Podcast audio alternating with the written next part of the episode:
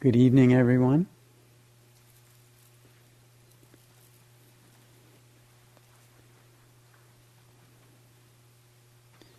You've created a beautiful neighborhood. Is it on? Can you hear me way back there? Yeah. Yeah. The, good. Louder? Is it all right? What does that mean? Good. Okay. so our community is rocking along. Uh, I think Mr. Rogers would be proud of the neighborhood we're creating here. Um, and I feel really honored to sit in on interviews with you. And uh, as teachers, we talk about the earnest efforts and really hard work that you're putting forth. So I, I just want to speak that and honor that as we continue on.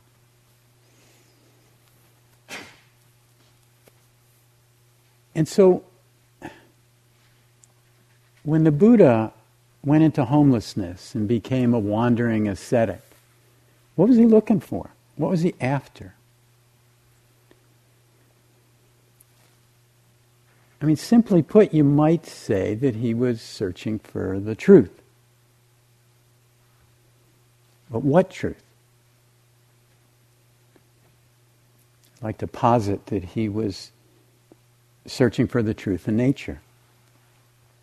To understand more clearly or completely how nature works, how this creation operates, how it's set up, how it flows. And then finding ways to get in step with, flow with this creation, as opposed to fighting it resisting it. And that's a lar- and in a large sense, that's what you're endeavoring to do this week. Understand nature to a greater depth and find ways to move with it and not resist it. So, as the Buddha went into homelessness and, and began his intensive practice, which lasted, according to uh, legend or history, about six years. Uh, and, and he became awakened at the end of that time. Um, he spent that time cultivating his heart, sharpening his mind, stripping away the veils that obscured the truth from him. And he ultimately lighted on three characteristics of this life that are common to all of us. And he believed that the understanding of these characteristics on a deep visceral level, not just intellectually, was essential to our freedom and our happiness. And the three characteristics that the Buddha emphasized and taught over the 45 years of his teaching career are anicca, impermanence, dukkha, we've spoken a lot about that, unsatisfactoriness, stress, etc., anatta, the selfless nature of this existence. And I think I heard the vernacular spoken maybe 15 years ago by a famous meditation teacher, Wes Nisker, who summed it up as life is hard, it puts you through changes. But hey, don't take it personal. Did I get the right guy? so tonight I want to talk primarily about one of these characteristics, and that's anicca, impermanence. In itself, it's a, it's a major gateway to freedom. And if you can establish that deep, visceral understanding of impermanence, you'll know a lot, an awful lot about the nature of suffering, and you'll know an awful lot about the nature of self or not self. This from uh, Zen Master Dogen. To what shall I liken the world? Moonlight reflected in dewdrops, shaken from a crane's bill. To what shall I liken the world?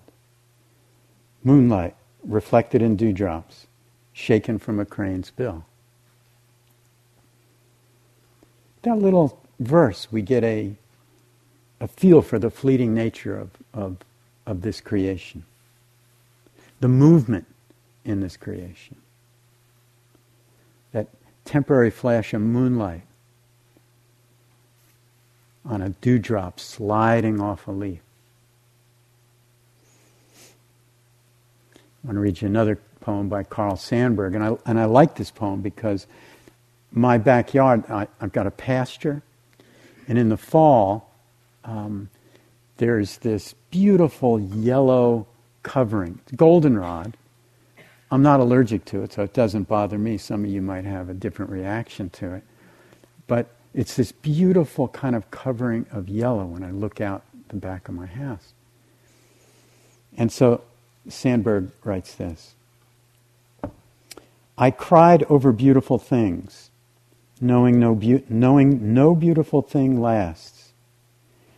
The field of cornflower yellow is a scarf at the neck of the copper sunburned woman, the mother of the year, the taker of seeds. The northwest wind comes, and the yellow is torn full of holes. New beautiful things come in the first spit of snow on the northwest wind. And the old things go. Not one lasts.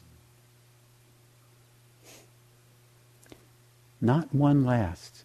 Those three words carry incredible power if you let them settle in.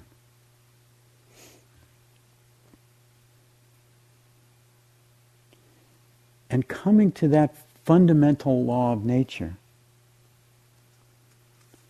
the law of change, coming to understand that deeply, could really say is the core of our practice. And it's a key to peace and happiness. I mean, even on a superficial inspection, it's obvious that everything changes. We all know that intellectually. You know, we look at this little watery blue planet spinning in space, at about a thousand miles an hour. Our little solar system, our sun, our planets, cruising through the Milky Way.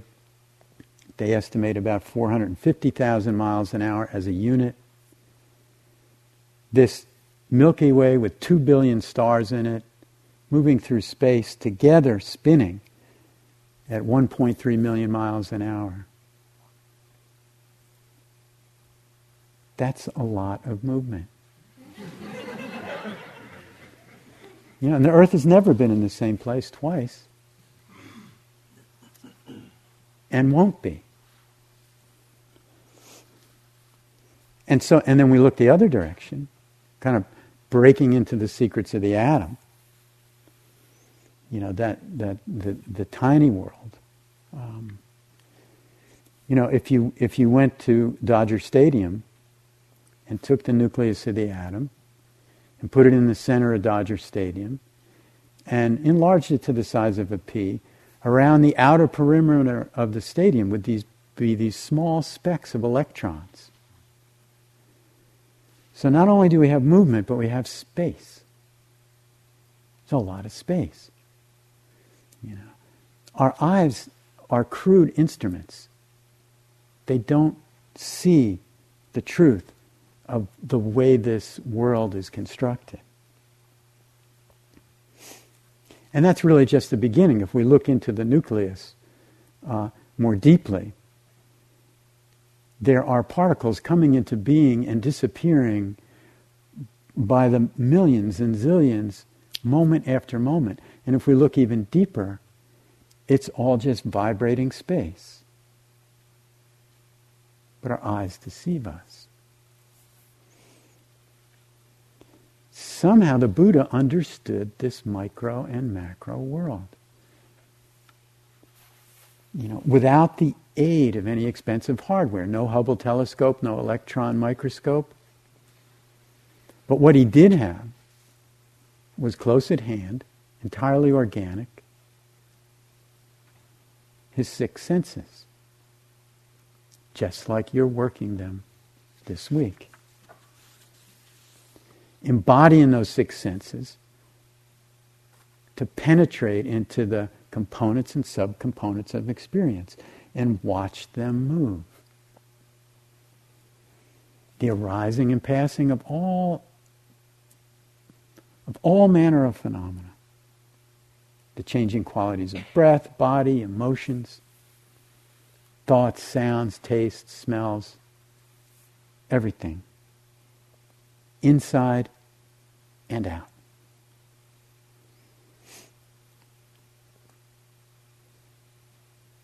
So this mindfulness practice, it's it's not so hard, or at least the instructions aren't so hard, you know.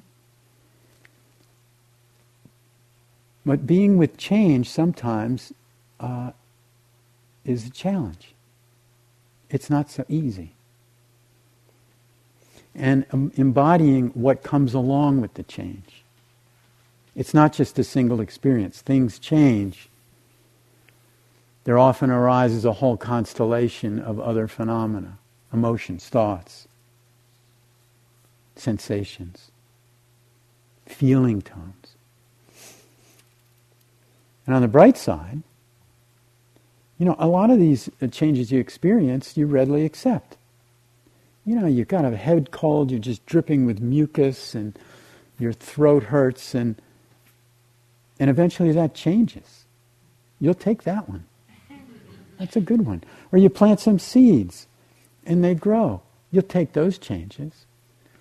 Or you got a little problem in a relationship and you find a way to heal it and it changes. You like that one. Or a project. Finish it up. It's changed. You like it. That's the joy of change. And on the other hand, as we know, change in its most difficult, unwanted form often comes in the form of loss. Read you a poem. I uh, forget the name of this poem. The name of the author is the first to go, followed obediently by the title, the plot, the heartbreaking conclusion, the entire novel which suddenly becomes one you have never read, never even heard of. As if, one by one, the memories you used to harbor decided to retire to the southern hemisphere of the brain, to a little fishing village where there are no phones. Long ago, you kissed the names of the nine muses goodbye and watched the quadratic equation pack its bag. And even now, as you memorize the order of the planets, Something else is slipping away. A state flower, perhaps, the address of an uncle, the capital of Paraguay. Whatever it is you are struggling to remember, it is not poised on the tip of your tongue, not even lurking in some obscure corner of your spleen. It has floated away down a dark mythological river whose name begins with an L, as far as you can recall. Well on your way to your to, to oblivion where you will join those who have even forgotten how to swim and how to ride a bicycle. No wonder you rise in the middle of the night to look up the date of a famous battle in a book on war. No wonder the moon in the window seems to have drifted out of a love poem that you used to know by heart. Actually, that's called Forgetfulness by Billy Collins. Anybody know the capital of Paraguay? Come on. Good. I had to look it up and write it down. Um,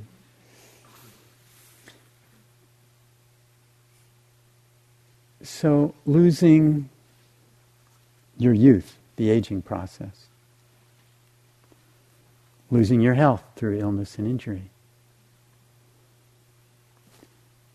losing loved ones through illness, death, and eventually yourself. These are the obvious big ones, you know. Not even mentioning losing a loved one in a relationship or your job or your car gives it up or your filling falls out. All the losses, losses, losses. Now, you could also be challenged by what you might call the um, close sibling of loss. That's the gaining of something you don't want. It's like the mold that's growing in my garage now that I'm going to have to attend to. Big project, you know.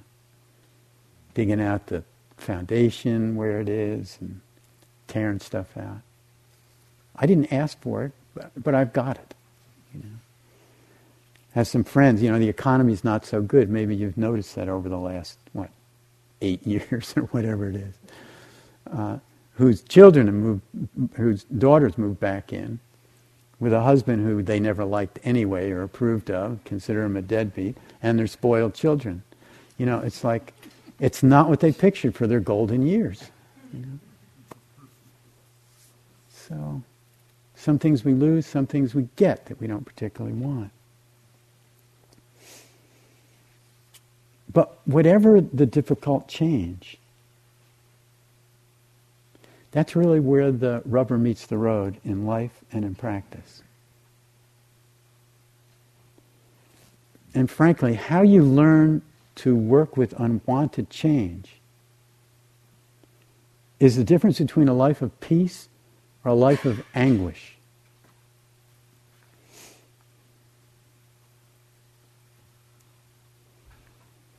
And so we sit here and we're practicing attuning to these various changes. Watching them. Watching the rising, flowering, and passing. Story. Um, a year ago, I was, I was challenged with it. Well, it's more than a year ago now. Challenged with a significant loss.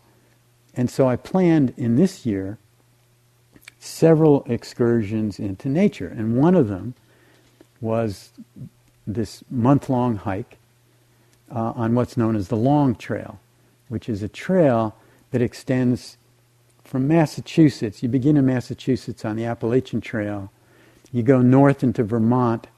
The Appalachian Trail goes east through New Hampshire and Maine, and the Long Trail goes over the backs of maybe a score or more of the tallest mountains in the Green Mountains, and it ends in Canada.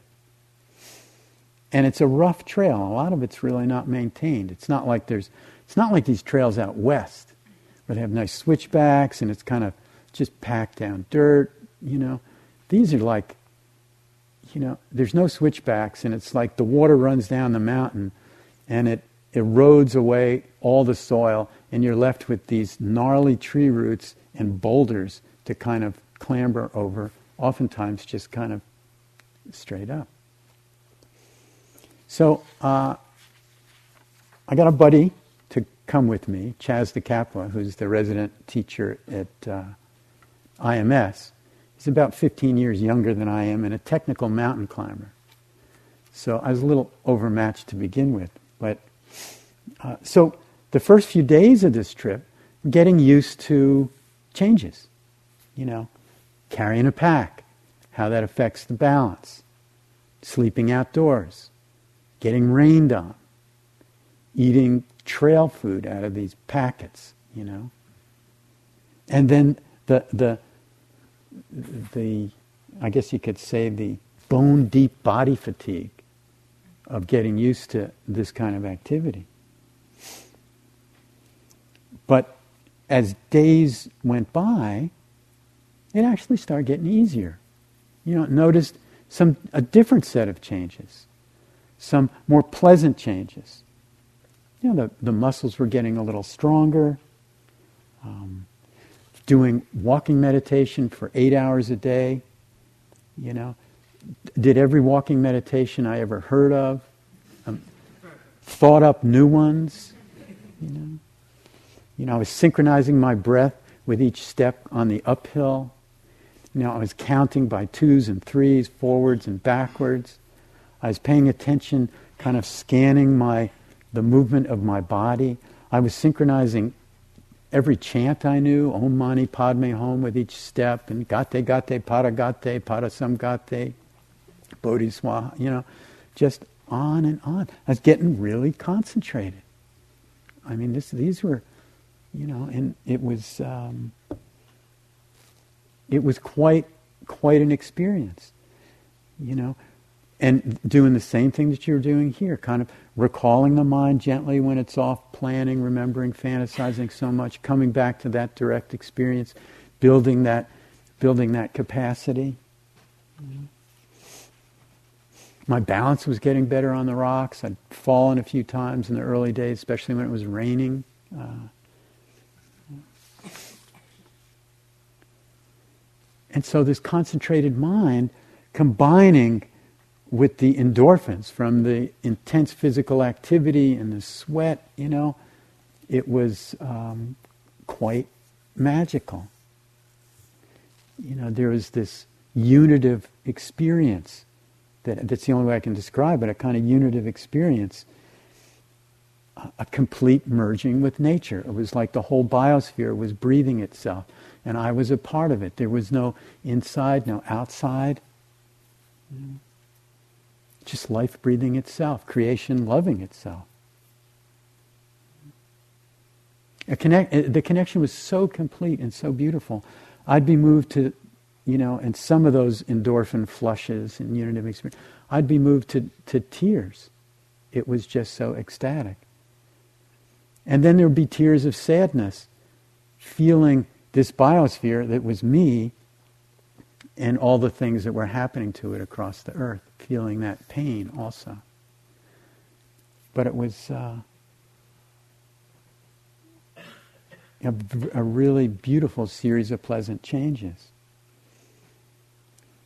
And after some time on the trail, a week or so, a couple weeks, um, there were some other types of changes that started creeping in. There was a tending towards some inflation there's a lot of this kind of uh, endorphin saturated uh, experiencing. And some of these newer changes now seemed a little delusional. I had some grandiose thoughts. I mean, part of the reason I did it this year is I'm, i just turned 65. And so I got my Medicare card and, you know, Yahoo. But I started having these thoughts well, I could start running marathons again. When I get back in the fall, I'll just pick up and start running marathons like I used to, like 30 years ago. and then I had these thoughts well, I'll put my headlamp on, and I'm feeling so good I can just walk all night on these trails. See what that's like. And then I'm thinking, well, I can't do it in 2014 because I got things scheduled already. But 2015, I'll walk the Pacific Crest Trail. You know, a little delusional, a little bit. You know? So this, this hubris was beginning to arise. And then, I, and then I was convincing Chas, my partner, well, let's do extra miles today, you know? And he kind of warned me, but he, was fine, and I was fine, so we just kept increasing our mileage. You know, and I'd totally forgotten I was a Medicare recipient by this time.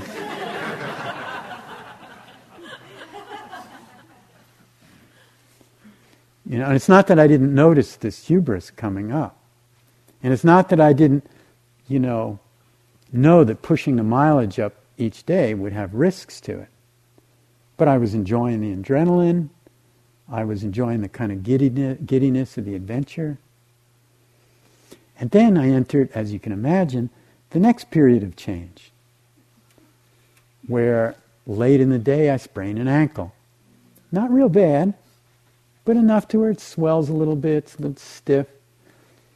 You know, next day or second day after that, sprain the other one a little bit. You know? And I take this big fall, and I land on the right side of my arse on this on this boulder. I get this giant black and blue and yellow thing. But luckily, I it was not the next day, but the following day, I fell on the other side of my arse. and so I had this matching and I could barely sit down. Now I don't want you to picture that when you're trying to meditate.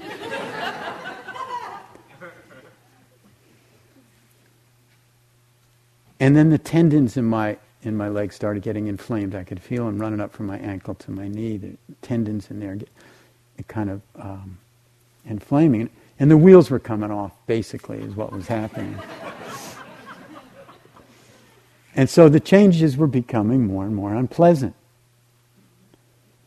The endorphin-driven unity experiences were now replaced uh, by working with these intensified sensations that some might call pain. You know. And they were different sensations, much different than when I'm sitting with a nice pint of Ben and Jerry's Cherry Garcia ice cream. That's a totally different sensation. And so I was slowing down, hobbling, you know, by this point. And uh, it dawned on me, God, you're you're just hobbling along like an old man. And, and that was true. I was hobbling and kind of old.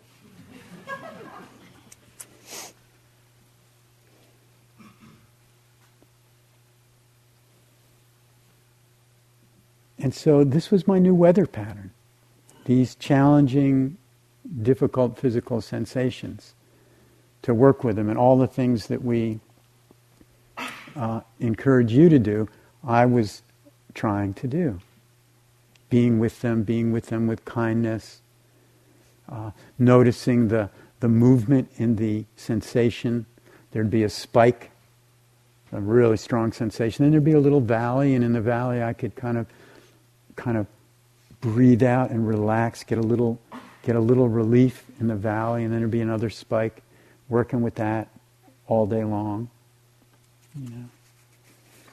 And so after about four or five days of that, and the tendon getting more and more swollen, I realized I wasn't going to make it.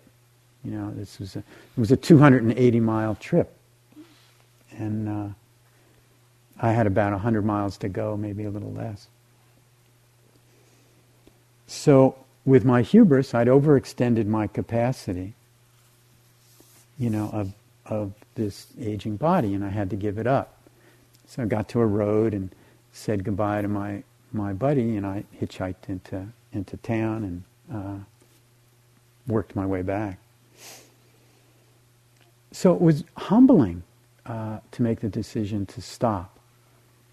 I planned the trip for about a year. Um, and it took a little time to work through the emotions uh, around that. You know, to feel them completely, to feel that human frailty. The little s- subtle measures of, you know, I had all the intellectual reasons why it's all okay, you know, you're just an old guy, you did the best you could, etc. But still, there was those little feelings of failure, a little shame in there that I that I couldn't complete what I had set out to do and planned to do. Know. And so bringing kindness to that best that I was able.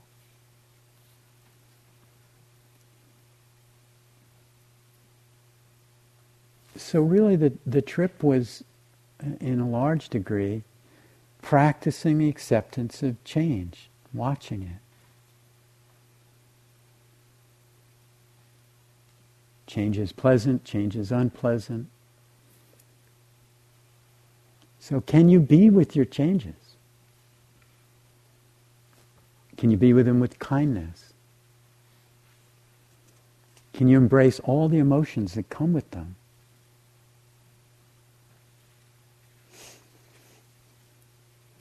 There's a poem by uh, Charles Bukowski, one of my one of my favorites. He's a real rascal, and he writes this poem talking about changes and aging. It's called Two Nights Before My 72nd Birthday.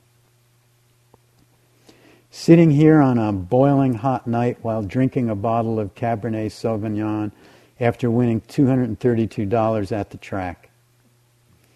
There's not much I can tell you except if it weren't for my bad right leg, I don't feel much different than I did 30 or 40 years ago, except that now I have more money and should be able to afford a decent burial. also, I drive better automobiles and have stopped carrying a switchblade. I am still looking for a hero, a role model, but can't find one. I am no more tolerant of humanity than I ever was. I am not bored with myself and find that I am the only one I can turn to in a time of crisis. I've been ready to die for decades, and I've been practicing, polishing up for that end, but it's very hot tonight, and I can think of little but this fine Cabernet. That's gift enough for me. Sometimes I can't believe I've come this far. This has to be some kind of goddamn miracle. Just another old guy blinking at the forces, smiling a little as the cities tremble and the left hand rises, clutching something real. It is kind of a goddamn miracle, this whole thing of being alive. How do we even fathom that? It's just so amazing.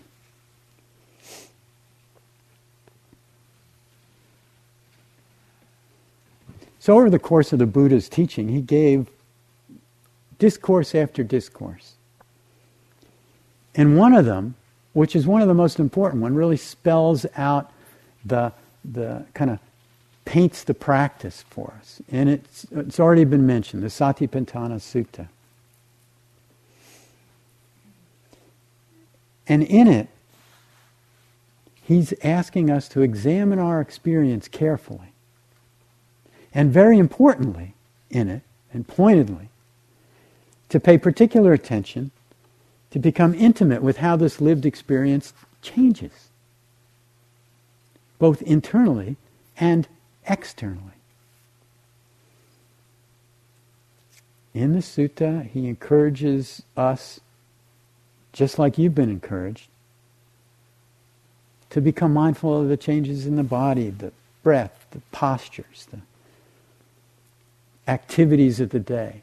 There's other meditations in there. The, uh, the anatomical parts, the four elements. There's meditating on a de- decaying corpse. We, we'll probably get to that on Friday. We'll work on that.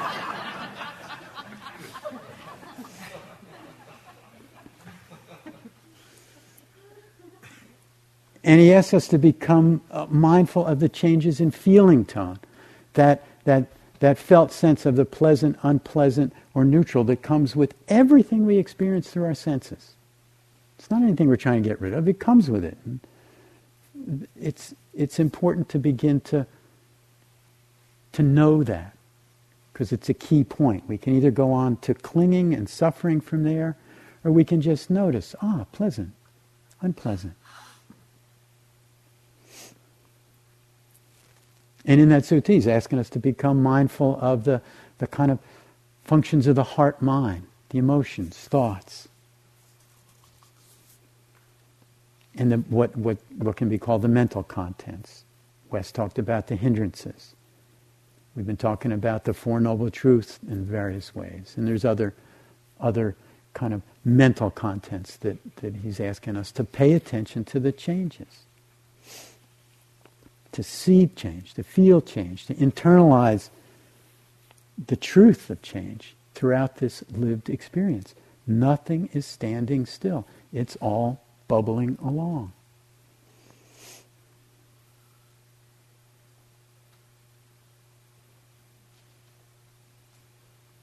So why do this? You know, some of this isn't so much fun, you know paying attention to old age, old age sickness, death, loss. Yuck. I mean, who wants to see those changes? Well, the reason that the Buddha aims us this way, number one, it's true. You know, I challenge you to think of something that's permanent. You know, find it. You know, something in you, your, maybe your thoughts, your emotions, your body, you know, your body. Maybe something outside. See, see what you can find. I had a teacher challenge me to do that.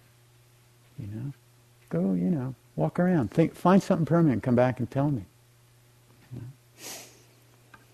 And second, if, if you get the part of this that everything is moving, kind of the shifting sands of creation, if you can get that, maybe you won't try to hold on so tight to the things you like. Because you know, you started internalizing, it's going to change. And likewise, maybe you won't thrash around so much trying to push away things you don't like. Because you start to get it. They're going to change also. And thirdly, with the direct experience of kind of feeling this phenomena of change, you more directly get to experience the nature of self. You get to explore. Is it solid? Is it continuous? Is it separate than everything else? Or is it some conglomerate of activities?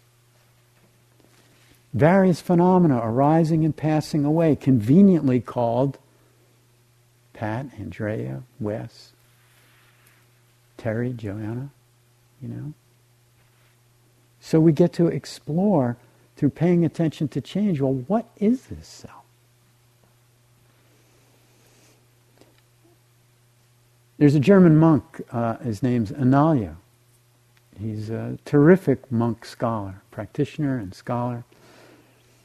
And he's written this book called Satipatthana, The Direct Path to Realization. And it is now a classic in uh, Buddhist scholarship. And it's dense in some parts, and, but it's, it's a beautiful work. But he sums it up, and he sums up the whole practice at the end in four words. You ready? These four words, the whole practice. Keep calmly knowing change.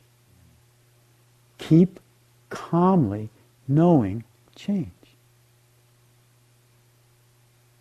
That's our challenge. This uh, from Pema Chodron. Permanence is the goodness of reality. It's the goodness of reality. Impermanence is the goodness of reality. Just as the four seasons are in continual flux, winter changing to spring, to summer, to autumn, just as day becomes night, light becoming dark, becoming light again, and in the same way, everything is constantly evolving. Impermanence is the essence of everything. It is babies becoming children, then teenagers, then adults, then old people, and somewhere along the way, dropping dead. Impermanence is meeting and parting. It is falling in love and falling out of love. Impermanence is bittersweet, like buying a new shirt and years later finding it as part of a patchwork quilt. People have no respect for impermanence. We take no delight in it. In fact, we despair of it. We regard it as pain and we resist it somehow in the process of trying to deny that things are always changing, we lose our sense of the sacredness of life. We tend to forget that we are part of the natural scheme of things. And words attributed to the Buddha it is the nature of all things to arise and pass away. Happy are those who can live with this wisdom. It is the nature of all things to arise and pass away. Happy are those who can live with this wisdom. Buddha was no dummy. He knew there was a big difference between intellectually knowing this and internalizing it. And that there's a very important shift that he encouraged, moving from the cognitive to the experiential. And the Buddha also had a really vast, infinite, compassionate heart. And he understood the fear that his students had with some of these harder truths of nature aging, sickness, death, loss. He understood the natural arising of fear in response to these phenomena. But he also knew that the level of these fears in his students affected the energetic quality of their whole system. If there's a, if there's a tremendous amount of fear around this, it tends to sap energy, sap creativity, sap the capacity of the heart to stay open in terms of being with your own suffering and the suffering of others. And that if those fears could be reduced, even a little bit, that's a breath of fresh air. It's like putting a weight down. Can you imagine what that's like to kind of loosen from some of those more basic fears? And so, as a help in cooling those fears and the other associated emotions that come with those, he offered and encouraged his students to practice a particular practice called the Five Daily Recollections. And he said there are these five facts that one should reflect on often, whether one is a woman or a man, lay or ordained. Which five? And we'll do a little, we'll do a little reflection. Uh, but first, I want to just just say a few words about my experience with the working with these five daily recollections. And some of you are probably already working with them. Um, and you don't have to write them down. I'll put them up on the board. Uh, I, I, think I started doing them maybe 15 years ago, and I do them almost every day. Some days I forget when I'm meditating. Uh, but it has significantly reduced uh, my fear. I really think that they play, that, that reflecting on these has really helped in that arena. Um, and I don't ordinarily teach this uh, to new students um, because they can be challenging. But all of you that are new here, you're obviously special. You've come, you've jumped in the deep end of this pool doing a 10 day uh, intensive, so I don't hesitate. Um, that being said, if as we do this reflection, uh, you find the resistance to this is becoming uh, unmanageable and you're feeling a that this may be triggering a trauma reaction of some some sort. Just just back off, meditate on your breath or something pleasant, um, and just and just not not participate. So I'm going to say these recollections uh, one by one, and uh, so get in a comfortable uh, meditative position.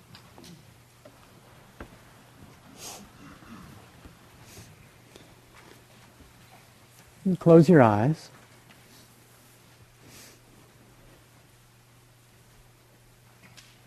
And take some full breaths. Full inhale, full exhale.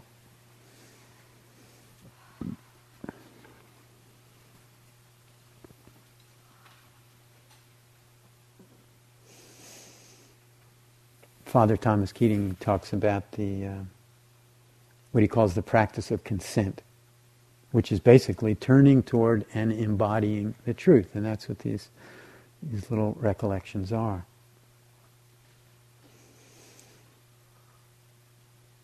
So I'll, I'll repeat each of them several times. And just allow it to affect you. I am of the nature to age and decay. I haven't gotten beyond aging and decay. Just allow that to settle into the body. Allow it in if you can. Allow it to affect you. I'm of the nature to age and decay. I haven't gotten beyond aging and decay. Maybe even visualizing yourself aging. See yourself older than you are, much older.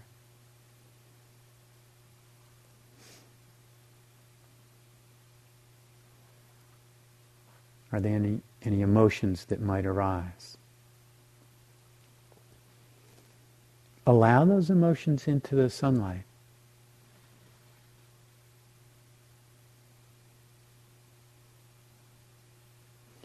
And if you're able, bring forward a loving friendliness to greet the arising emotion. So we like to say, attend and befriend.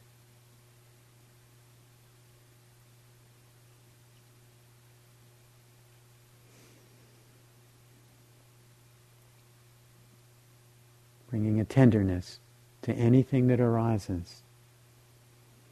I am of the nature to age and decay. I have not gotten beyond aging and decay.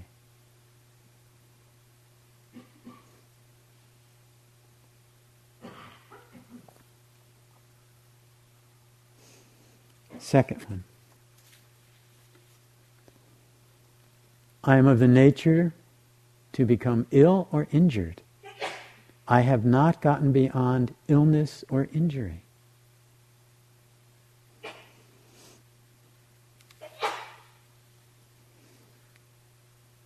You might picture yourself in a medical office.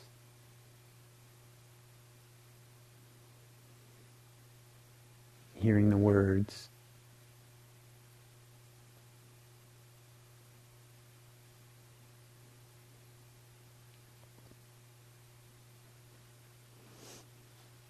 I am of the nature to become ill or injured. I haven't gotten beyond illness or injury.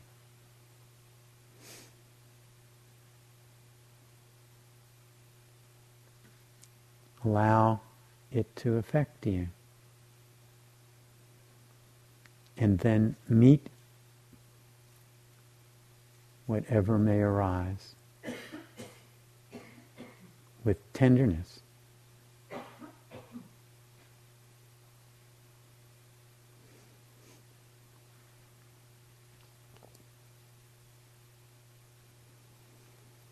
And the third one, which you can imagine, I am of the nature to die. I haven't gotten beyond death.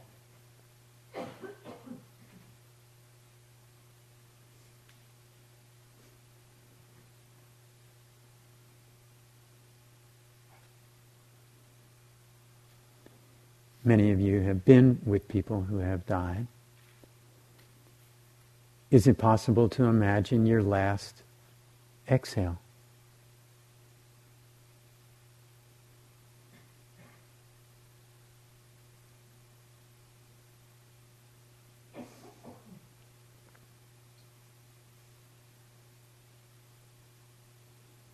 I am of the nature to die. I have not gotten beyond death.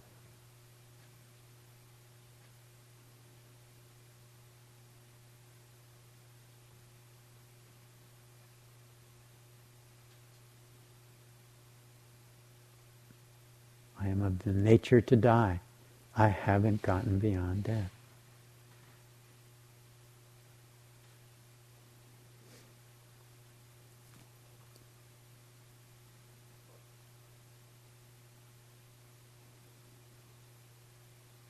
And the fourth one, my personal favorite.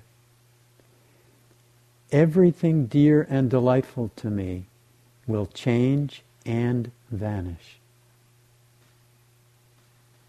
Everything dear and delightful to me will change and vanish.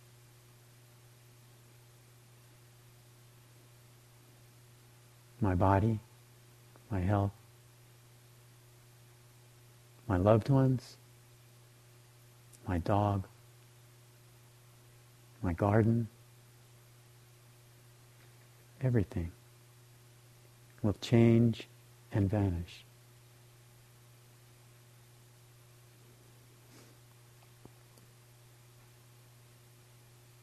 That one's kind of a summation of the first three in a way.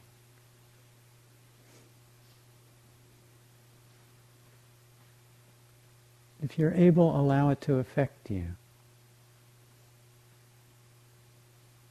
attend and befriend whatever emotions arise.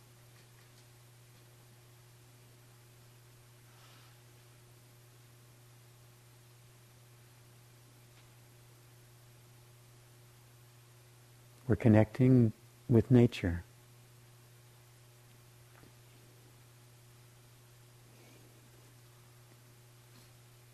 And the fifth one's a little different.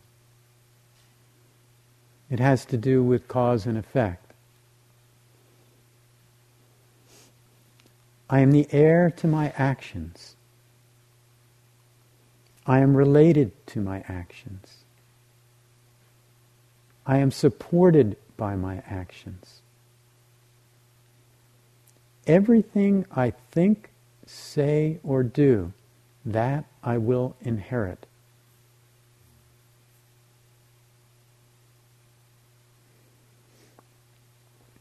Cause and effect.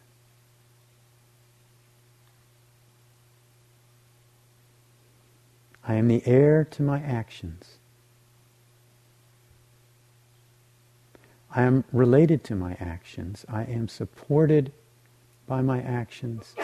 Everything I think, say, or do, that I will inherit.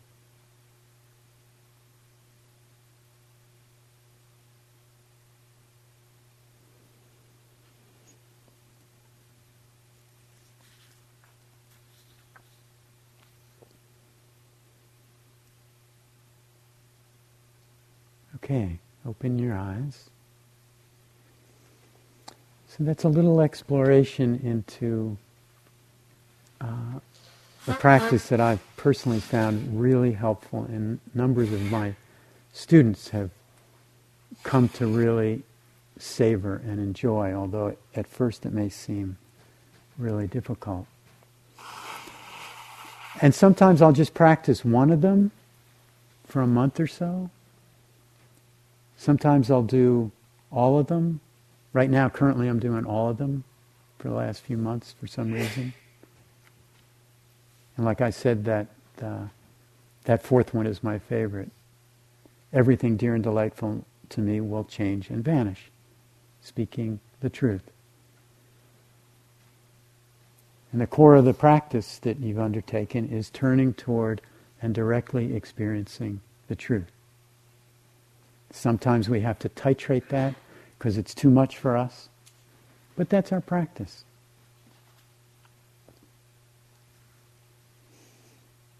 So, this exploring of impermanence, anicca, really points out the truth of nature. And it does offer freedom. Anicca teaches you that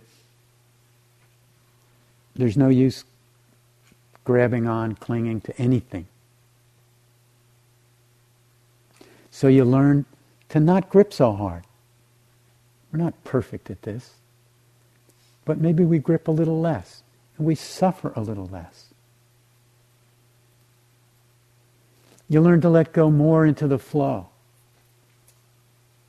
more into the beauty of this creation, this bubbling, frothing with life creation. Actually learn to enjoy the ride a little bit, surf the wave.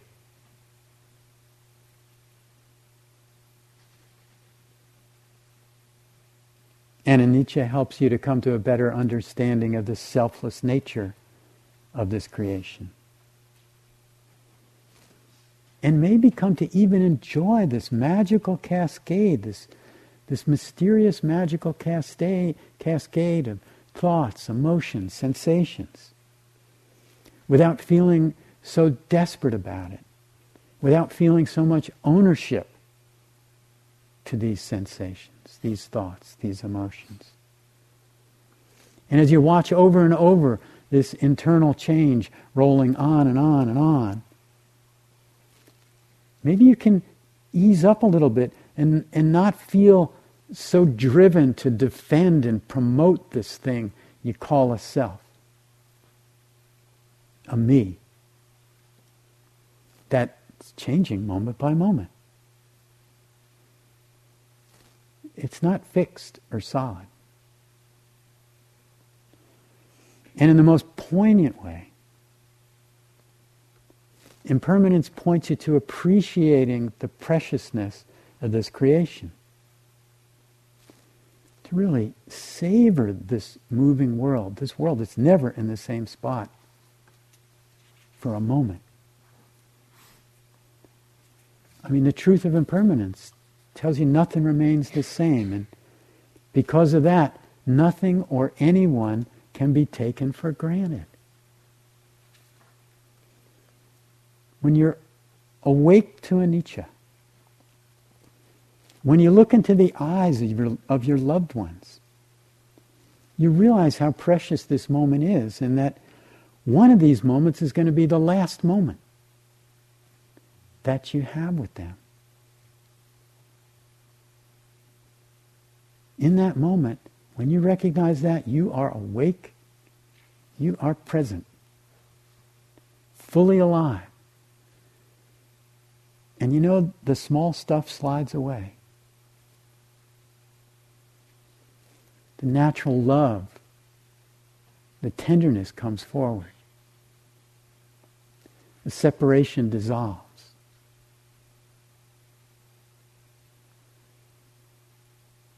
That's the beauty of change, knowing it, appreciating it.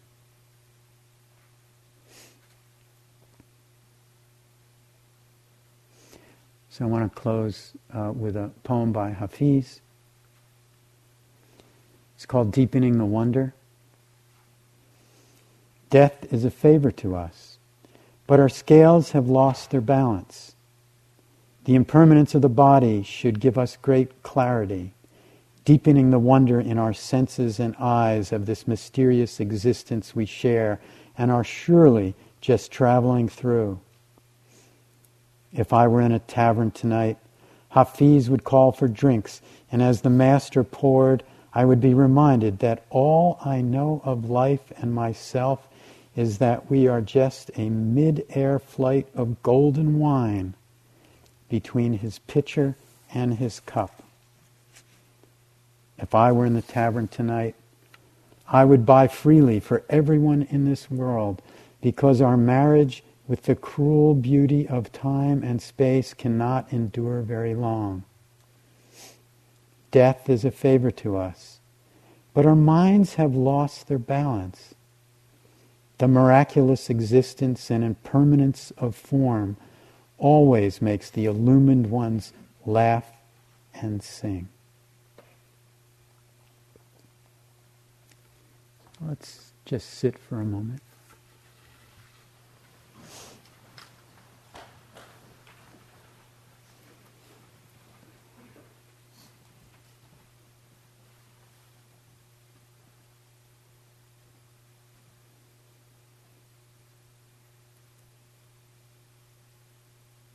We are just a mid-air flight of golden wine between his pitcher and his cup.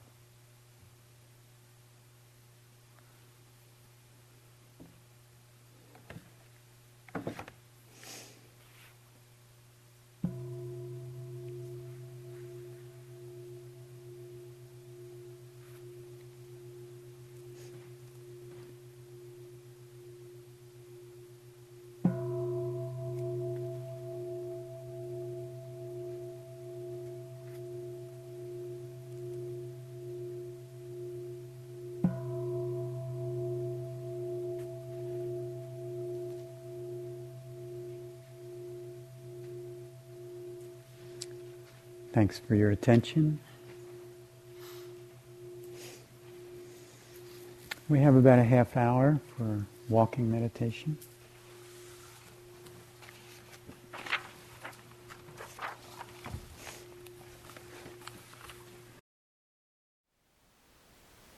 Thank you for listening.